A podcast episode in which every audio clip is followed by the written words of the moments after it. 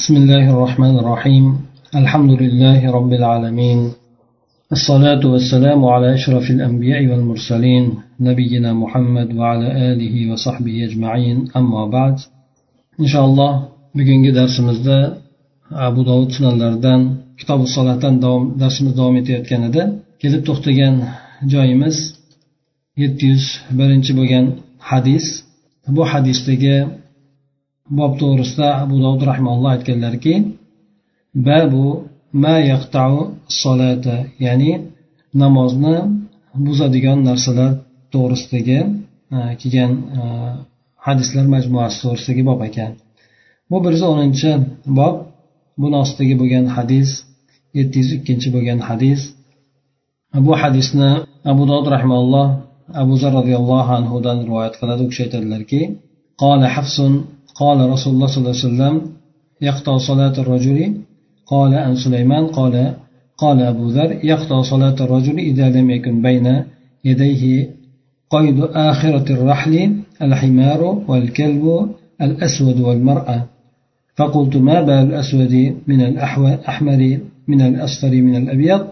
قال يا ابن أخي سألت رسول الله صلى الله عليه وسلم كما سألتني. فقال الكلب الأسود shayton bu hadisni imom muslim ham rivoyat qilgan ekan. Demak bu hadisda abu dovud rahmaulloh bir necha yo'llar orqali rivoyat qilgan ekan.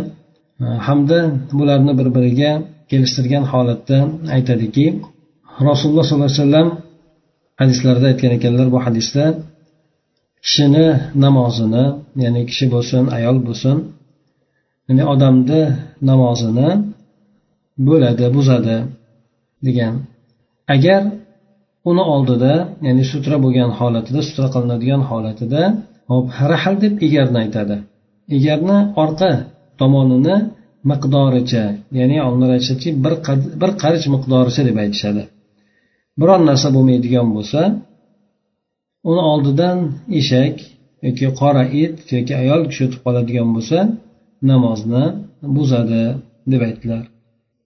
Shunda men aytdimki deydi roviy nimaga endi? Qora itni aytildi. Qizil yoki sariq oq emas aynan qora itni aytildi. Mana shuni maqsadi nima edi? deb so'ragan edim deydi. Abu zar roziyallohu anhu aytadilarki ey jiyan men ham sen mendan so'raganing kabi rasululloh sollallohu alayhi vasallamdan bu narsani so'ragan edim u kishi aytdilarki qora it ya'ni qop qora bo'lgan it bu shaytondir dedi. Mana bu hadis hamda bundan keyin keladigan hadislar kishi namoz o'qiydigan bo'lsa uni oldin o'tib qoladigan narsalar. Ya'ni bu yerda mana uch narsani keltirib o'tilyapti. Eshakni hamda qora qop qora itni ayol kishini mana bular namozni buzadi e, deb aytilyapti.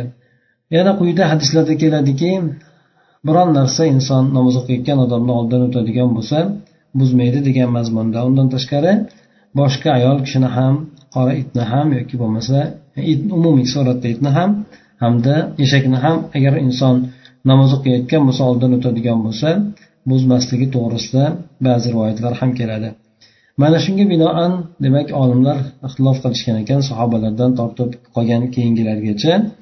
Ya'ni haqiqatdan odam namoz o'qiyotgan bo'lsa uni oldidan qora it yoki ayol kishi eshak o'tadigan bo'lsa haqiqatdan namozini buzib u odam namozni qaytadan o'qishligi lozim bo'ladimi? Yoki bo'lmasa bu yerdagi e, buzadi degan ma'nodan murod bu namozini ajrini kamaytiradi uni xushusini ketishligiga sabab bo'ladi uni mashg'ul qilib qo'yadi chalg'itib qo'yadi degan mazmunni mana bu to'g'risida demak olimlar ixtilof qilishgan ekan. Jumhur olimlar ya'ni ko'pchilik bo'lgan mazhabdagi ko'pchilik olimlar ham umumiy suratda ko'pchilik olimlar ham ya'ni inson namoz o'qiydigan bo'lsa uni oldidan o'tadigan narsa uni namozini buzib qo'ymaydi balki uni namozini kamaytirib qo'yishligi yoki bo'lmasa uni namozida chalg'itib qo'yishligi hushusini ketishligi sabab bo'lib qolishligi mashg'ul bo'lib qolishligi mana shu narsalarga sabab bo'ladi deb aytishadi. Bunga yana quyida keladigan hadislar ham ularni dalillari sifatida aytiladi. Ana o'shandan bu yerdagi bo'lgan hadisda ya'ni eshak yoki qora it ayol kishi o'tib qoladigan bo'lsa insonni namozini to'liq suratda buzib uni qayta to'qiydigan holatga keltirmas ekanda balki insonni namozdan chalg'itishligi hamda namozdan mashg'ul bo'lib qolishligiga sabab bo'lar ekan. Ana o'shandan insonni namozdan oladigan ajrlari kamayib qolar ekan. Yuqoridagi bo'lgan hadislarda aytib o'tilganida bir inson namoz o'qiydigan bo'lsa u odamni oldidan o'tishlikda harom ekanligi inson demak aqlli bo'ladigan bo'lsa e, inson oldidan o'tishligi mumkin emas. Endi aqli ozroq bo'lgan yoki hali aqli rivojlanmagan bolalar bo'ladigan bo'lsa yoki bo'lmasa majnun odam bo'ladigan bo'lsa albatta e, bu narsa namoz o'qiyotgan odamga agar uni qaytaradigan bo'lsa o'tib ketadigan bo'lsa zarar qilmasligi aytilgan edi. Mana bu yerda qora it deb aytildi shayton deb buni olimlar aytishadiki aynan o'sha shayton qora it suratda kelishligi ehtimoli borligini aytishadi yoki bo'lmasa qop qora bo'lgan it boshqalardan ko'ra zarari ko'proq yomonligi ortiqroq bo'lganligidan buni alohida xoslangan. Ana shuning uchun deb ba'zilar aytishadi. Yetti yuz uchinchi bo'lgan hadis bu hadis boshqa rivoyat yo'li bilan qilingan ekan. Ya'ni bu ibn abbos roziyallohu anhuni rivoyatidan qilinar ekan. U kishi aytadilarki e, ya'ni bu yerda e, roviylardan shoba uni marfu deb aytgan ekan. Ya'ni marfu deganligi payg'ambar alayhissalomni so'zidan keltirib aytgan ekan. Namozni buzadi hayz ko'rgan ayol hamda it deb. Ya'ni hayz paytida o'tib qoladigan ayol kishi namozni buzadi hamda it buzadi deb aytilgan ekan.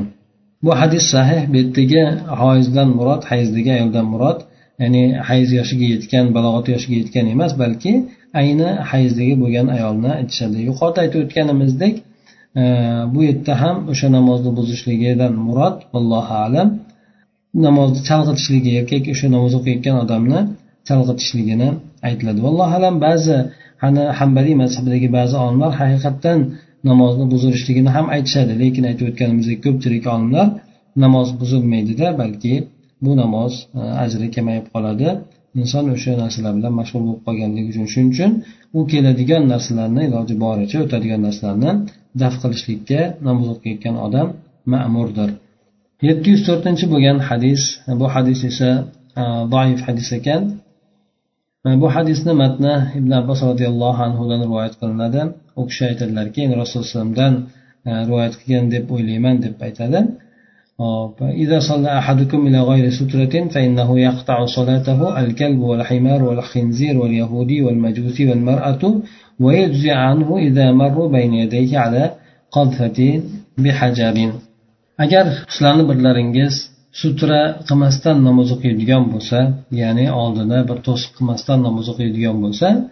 uni namozini buzib qo'yadi. It eshak cho'chqa yahudiy majus bo'lgan odam hamda ayol kishi shular buzib qo'yadi. Bu odam agar endi ular uni oldidan bir tosh otadigan miqdorda naryoqdan o'tadigan bo'lsa e, bu narsa u odamdan namoz o'qiyotgan odamdan e, soqit qilaveradi. Ya'ni buni namoziga hech qanaqangi ta'sir qilmaydi deb aytilgan ekan. Abu dovud rahmaulloh ham bu hadis to'g'risida o'zi keltirib e, ya'ni bunda nakorat bor deb aytgan ekan ya'ni munkarlik bor deb aytgan ekan. Ana o'shandan bu hadis zaif sanaladi. Zaif sanalgandan keyin unga biron bir shar'iy hukm ustiga qoyim bo'lmaydi. Ana o'shandan demak inson namoz o'qiydigan bo'lsa oldiga agar sutra qo'ymagan bo'lsa qanchalik masofada demak odam uni oldidan o'tishligi mumkin? Bu to'g'risida ham odamlar bir ixtilof qilishgan ekan. Bunda ba'zilar aytgan ekan o'sha bir e, sajda qiladigan joyidan narigi tomondan o'tsa bo'ladi deb ba'zilar esa o'sha inson turgan joyidan uch ziro uch ziro taxminan ikki metr atrofda bo'ladi. Ana o'shanda nariyog'idan o'tsa bo'laveradi deb aytishgan ekan. Ba'zilar esa mana hanafiy mazhabida bor inson o'sha pastga qarab namoz o'qiyotgan bo'lsa inson chalg'itmaydigan ko'rinmaydigan darajada narigi tomondan o'tadigan bo'lsa ya'ni u pastga sajdasiga qarab turgan bu sajda o'rniga qarab turgan bo'lsayu inson o'sha u nari o'tayotgan odamni ko'rmaydigan bo'lsa ana o'shandek bo'lgan joydan o'tishligi mumkin bo'ladi deb aytishadi. Yuqorida demak aytib o'tildiki namoz o'qiyotgan odamni oldidan o'tishlik e, mumkin emasligi. Qirq muddat uni kutib turishligi uning uchun yaxshiroq ekanligi. Borasida aytib o'tildi. Ana o'shandan inson bir namoz o'qiyotgan odam bo'ladigan bo'lsa uni oldidan namoz o'tmaslik kerak. Agar mabodo o'tishlikka e, hojat qattiq bo'lib qoladigan bo'lsa oldiga bironta narsani qo'yib turib kursinimi yoki boshqa biron narsani u namoz o'qiyotgan odamga sudra qilib turib keyin o'tishligi e, lozim bo'ladi. Aks holda esa yo namoz o'qiyotgan odam gunohkor bo'ladi. Agar odamlar o'tadigan joyga turib olgan bo'lsa yoki bo'lmasa o'tayotgan odam e, gunohkor bo'ladi qattiq gunohkor bo'ladi agar bu odam boshqa joydan o'tishligi yoki turishligi imkoniyati bo'ladigan bo'lsa yetti yuz beshinchi bo'lgan hadis e, bu hadisni alboniy rahmaulloh zaif deb aytgan ekan aytadiki yazid ibn imrondan aytadi فقال مررت بين يدي النبي صلى الله عليه وسلم فأنا على حمار وهو يصلي قال اللهم اقطع أثره فما مشيت عليها بعد yazid ibn imron degan odam aytadiki men tabukda bir o'tirib qolgan odamni ko'rdim deydi bu odamni gap orasida aytdiki ya'ni men payg'ambar sallallohu alayhi vasallamni oldidan o'tib qolgan edim men eshak ustida bo'lgan hol eshakka mingashgan holatda e, payg'ambar alayhisalomni oldida namoz o'qiyotgan paytda o'tib qoluvdim shunda u kishi aytgandilarki allohim buni izini kesgin deb aytgan edi. Shundan keyin eshakni ustida men umuman yurolmaydigan bo'lib qoldim deb shunday deb aytgan ekan. Bu aytib o'tilgandek bu hadis doif shuning uchun buni ustiga hech qanday bir hukm qurilmaydi. Yetti yuz oltinchi bo'lgan hadis ham mana shuni ma'nosida keltirib o'tiladi. Bu yerda payg'ambar alayhisalomdan ziyoda bor ekan u bizni namozimizni buzib qo'ydi. bizni chalg'itib qo'ydi alloh taolo uni asarini ya'ni izini qirqib qo'ysin uzib qo'ysin degan mazmunda aytgan ekan yetti yuz yettinchi bo'lgan hadis ham ayni mana shu rivoyatga asoslangan bunda aytadiki سعيد بن غزوان otasidan rivoyat qiladi أنه نزل بتبوك وهو حاج فإذا هو برجل مقعد فسأله عن أمره فقال له سأحدثك حديثا فلا تحدث به ما سمعت أني حي. إن رسول الله صلى الله عليه وسلم نزل بتبوك إلى نخلة فقال هذه قبلتنا ثم صلى إليها فأقبلت أنا غلام أسعى حتى مررت بين يدي بينه وبينها.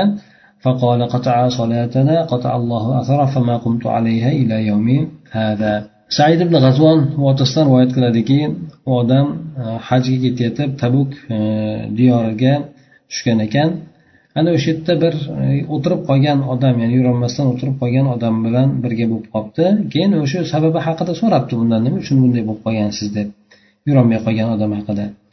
Shunda odam aytgan ekanki men sizga bir hadisni aytib beraman. Buni men tirik ekanligimni eshitadigan bo'lsangiz uni aytib aytib yotmang. Ya'ni men o'tgandan keyin uni aytarsiz degan mazmunda aytgan ekan. Ya'ni rasululloh alayhivasallam e, tabukda e, tabukda o'sha nahla degan xurmo zoriga zorga payg'ambar alayhissalom tushadi. Shunda aytdilarki bu bizni qiblamiz dedilar. Ya'ni o'sha tomonga qarab biz namoz o'qiymiz deb aytdilarda. Bir xurmo yuzlanib turib ya'ni shunga yo'nalib sutra qilib namoz o'qiymiz dedi. Hop keyindan keyin men yosh bola edim. Harakat qilib kelib u kishi bilan o'sha xurmoni o'rtasidan o'tib qoldim. Ya'ni sutra qilib to'sgan joydan o'tib qoldim. Shunda u kishi aytdilarki bizni namozimizni buzib qo'ydi bo'lib qo'ydi. Alloh taolo uni izini bo'lib qo'ysin uzib qo'ysin degan mazmunda aytdilar. Shundan keyin men ana o'sha joyda e, turolmadim. Mana shu kunimgacha o'sha oyog'imda turib yurolmadim degan mazmunda aytgan ekan. Demak bu hadis e, doif e, payg'ambar alayhissalom lekin umumiy suratda payg'ambar alayhissalom va ba'zi kimsalarga duoibat qilgan duoibat qilganligi alloh taolo ba'zi o'rinlarda ijobat qilgan ba'zi o'rinlarda esa ijobat qilmagan. Ijobat qilgan o'rinlari mana makkani kattakonlarini duoibat qiladi. Ular hammasi o'sha badr jangida vafot etib ketadi. Keyin yana payg'ambar alayhissalom ba'zi kimsalarga duoibat qiladi. Hattoki bir oy sahobalar bilan birgalikda ularga duoibat qilib qunut duosi o'qib davom etadi lekin alloh taolo payg'ambar alayhisalomni bu qilgan duolarini ijobat qilmaydi. O'sha u kishi duobat qilgan kimsalarni ba'zilari musulmon ham bo'lib ya'ni islomni yaxshilanib ham ketadi. Undan tashqari yana payg'ambar sallallohu alayhi vasallam aytganlarki parvardigor olam men qaysi men ham e, bir insonman e, ular kabi g'azablanaman. Men bironta odamga la'nat aytgan bo'lsam u odam shunga noloyiq bo'ladigan bo'lsa uning uchun qurbat hamda o'shani barakot qilgin degan mazmunda aytgan hadislari ham bor. Ana o'shandan agar bir insonga payg'ambar alayhissalom duoibat qilgan bo'lsa o'shanga noloyiq bo'ladigan bo'lsa ya'ni o'shaga loyiq bo'lmagan odam bo'lsa e, ya'ni bu narsa payg'ambar alayhissalomni o'zlarini keyingi qilgan alloh taolodan so'ragan narsalariga ko'ra barakat hamda qudrat bo'lar e, qurbat bo'lar ekan alloh taologa.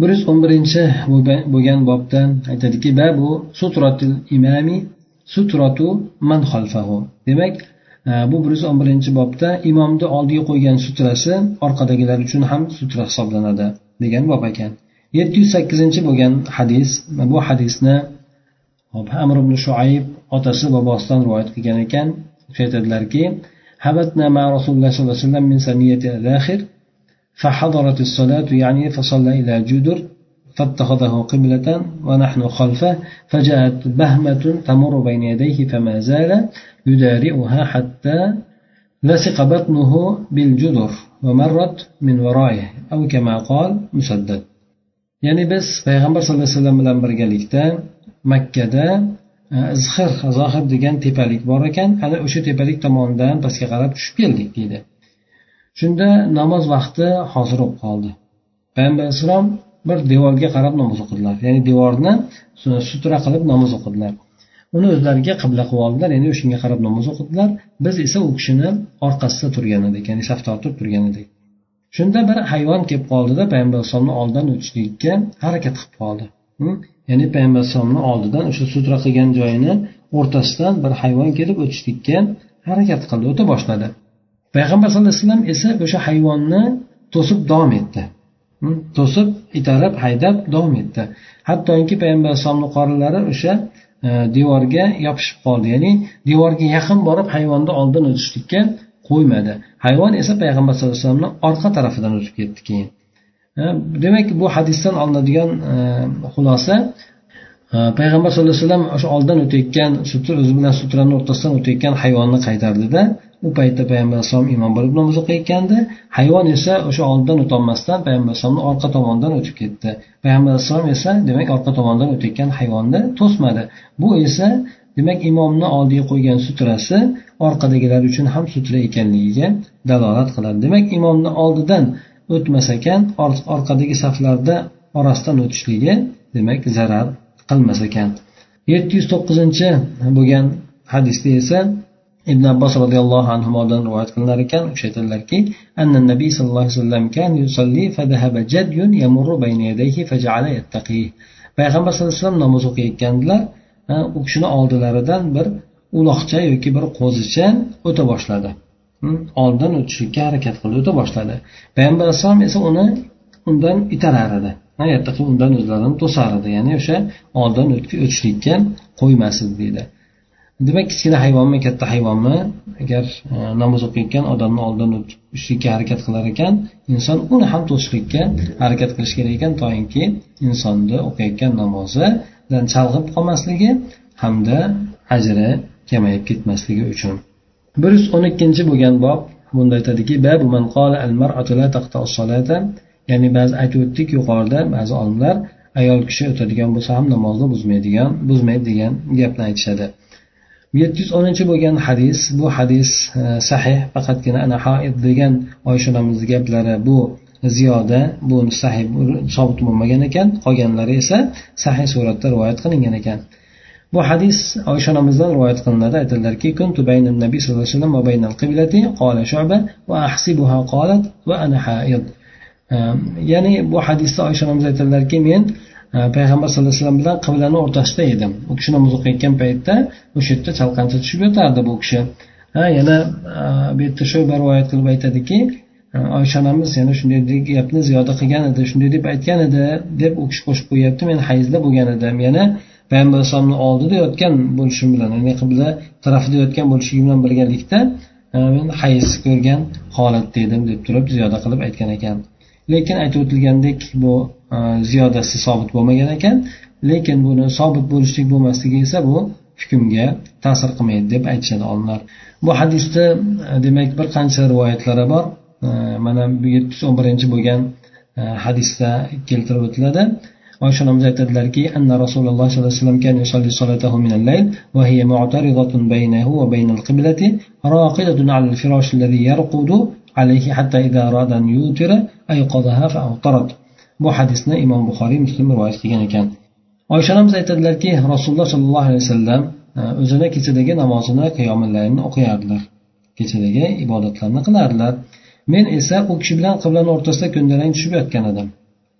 U kishi uxlayotgan to'shakni ustida yotuvchi edim. To'shakni ustida yotgan edim. Hattoki payg'ambar alayhissalom namozni o'qib bo'lib vitr o'qishlikni xohlagan paytda meni o'qitardilar men ham vitr o'qib olardim. Ya'ni u ayol ham vitr o'qib olardi deb aytadi.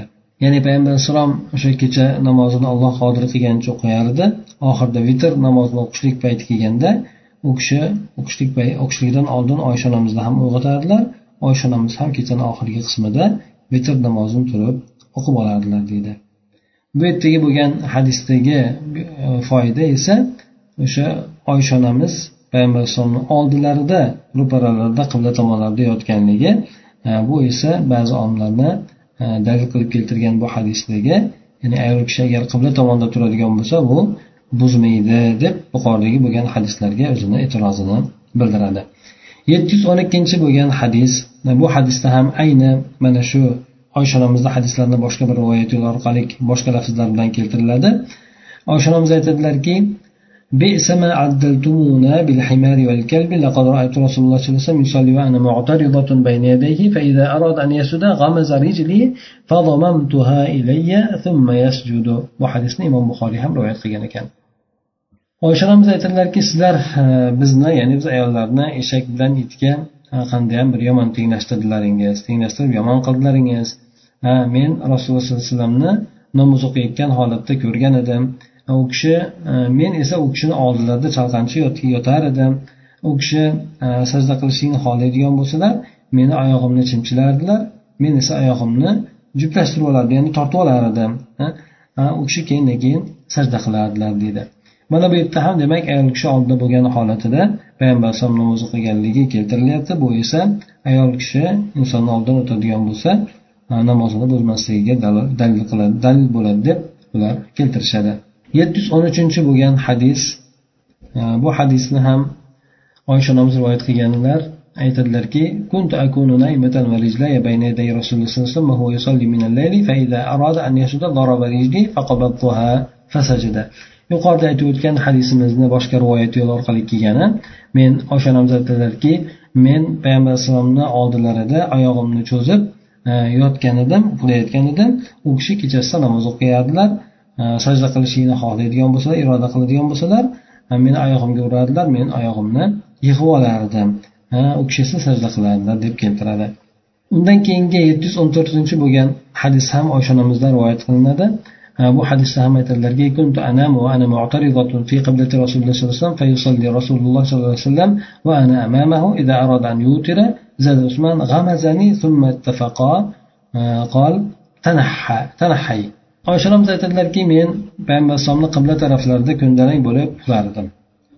u kishi namoz o'qiyardilar men esa u kishini oldilarida edim agar u kishi vitr e, o'qishlikni xohlaydigan bo'lsalar unda meni oyog'imni e, chimchilar edi so'ng e, robiylar roviylar aytishadiki aytib payg'ambar alayhisalom aytgan ekanlarki tanhay deb aytadi ya'ni bir chetroqqa o'tib oling deb turib aytar edi deydi. Ya'ni bu yuqoridagi bo'lgan oysha onamizni keltirgan hadislari ayol kishi agar erkak kishini oldidan o'tadigan bo'lsa turadigan bo'lsa namozini buzmasligiga dalil bo'ladi deb aytishadi. Lekin olimlar aytishadiki bu yerdagi bo'lgan holat ayol kishini o'tishligi emas o'sha yerda turishligini ifoda qiladi. Ya'ni turishlik boshqa o'tishlik boshqa shuning uchun o'tishligi e, namozni buzadi deb aytuvchi bo'lgan olimlar ham bor. Lekin umumiy suratda aytib o'tdik ya'ni quyida ham keladi namozni biron narsa buzmasligi to'g'risida. Bir yuz o'n uchinchi bo'lgan bob E, bu bobda aytiladiki ya'ni eshak ham namozni buzmasligini buzmaydi deb aytadigan odamlarni keltirgan quvvatlaydigan dalillari shu to'g'risidagi bo'lgan bob ekan. Yetti yuz o'n to'rt o'n beshinchi bo'lgan hadis bu hadisni ibn abbos roziyallohu anhudan rivoyat qilinadi. Bu kishi aytadilarki men bir eshakni ustida kelgan edim deydi. Ya'ni eshakni minib kelgan bu eshak ham bo'lib urg'ochi eshak bo'lgan.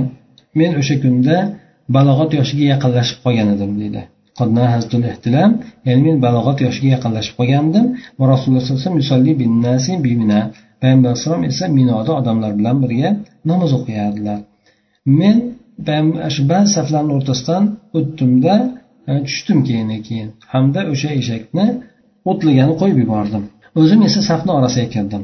Men o'sha narsada biron kishi menga inkor qilmadi. Ya'ni o'shanday qilgan ishimni bironta odam menga inkor qilmadi deb keltirib o'tadi.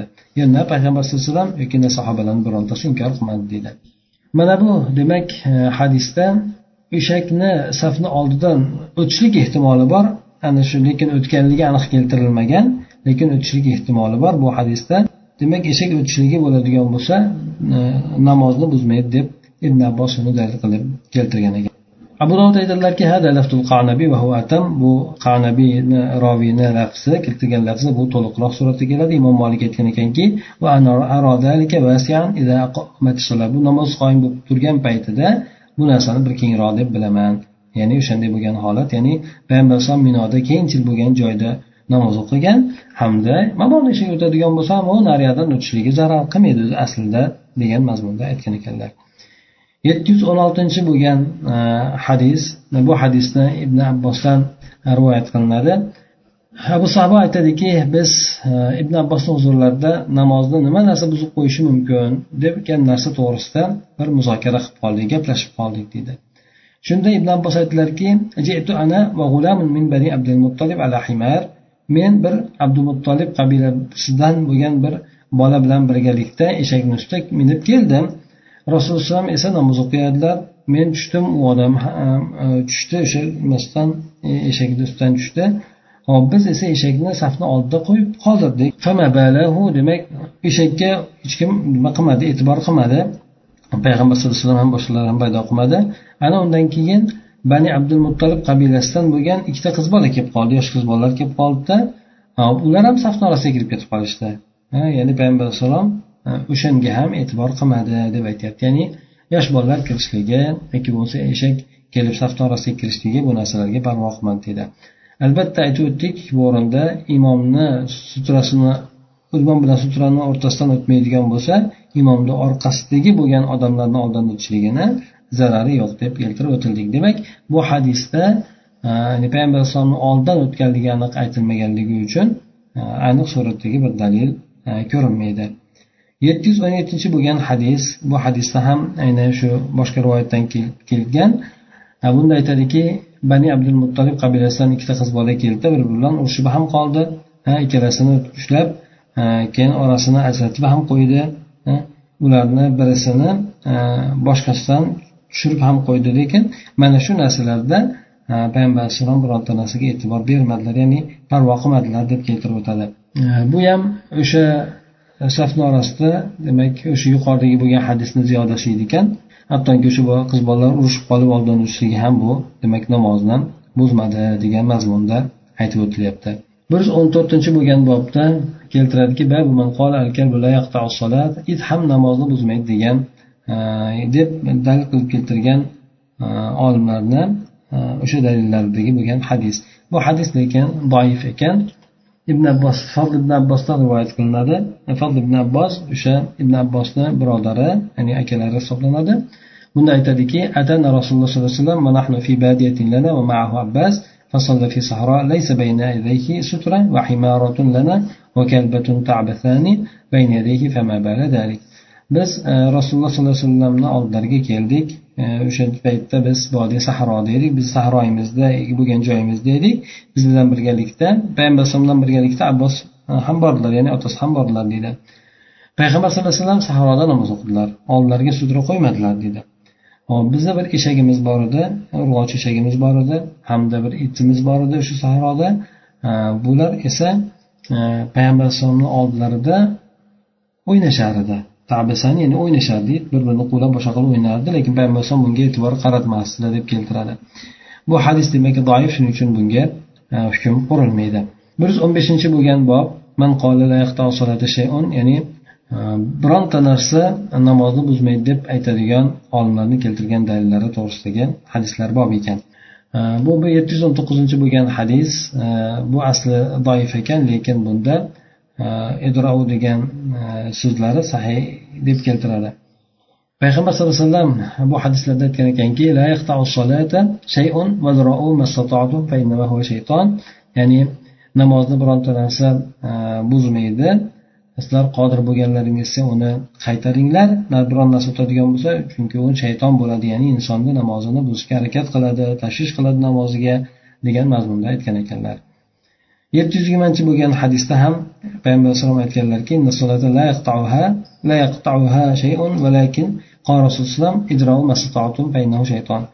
ya'ni abu said hud roziyallohu anhu namoz o'qiyotgan paytida bir yosh bola oldilaridan o'tib qolibdi buni qaytaribdi so'ng qaytibdi yana qaytaribdi uch marta qaytaribdi bo'lgandan keyin aytgan ekanlarki o'zi aslida e, namozni bironta narsa buzmaydi lekin payg'ambar alayhisalom aytganlarki iloji boricha oldinglardan o'tib ketgan narsani qaytaringlar degan chunki u shayton bo'ladi odamni demak namoziga ta'sir qiladi hayolni bo'ladi chalg'itadi degan mazmunda keltirib o'tgan ekan.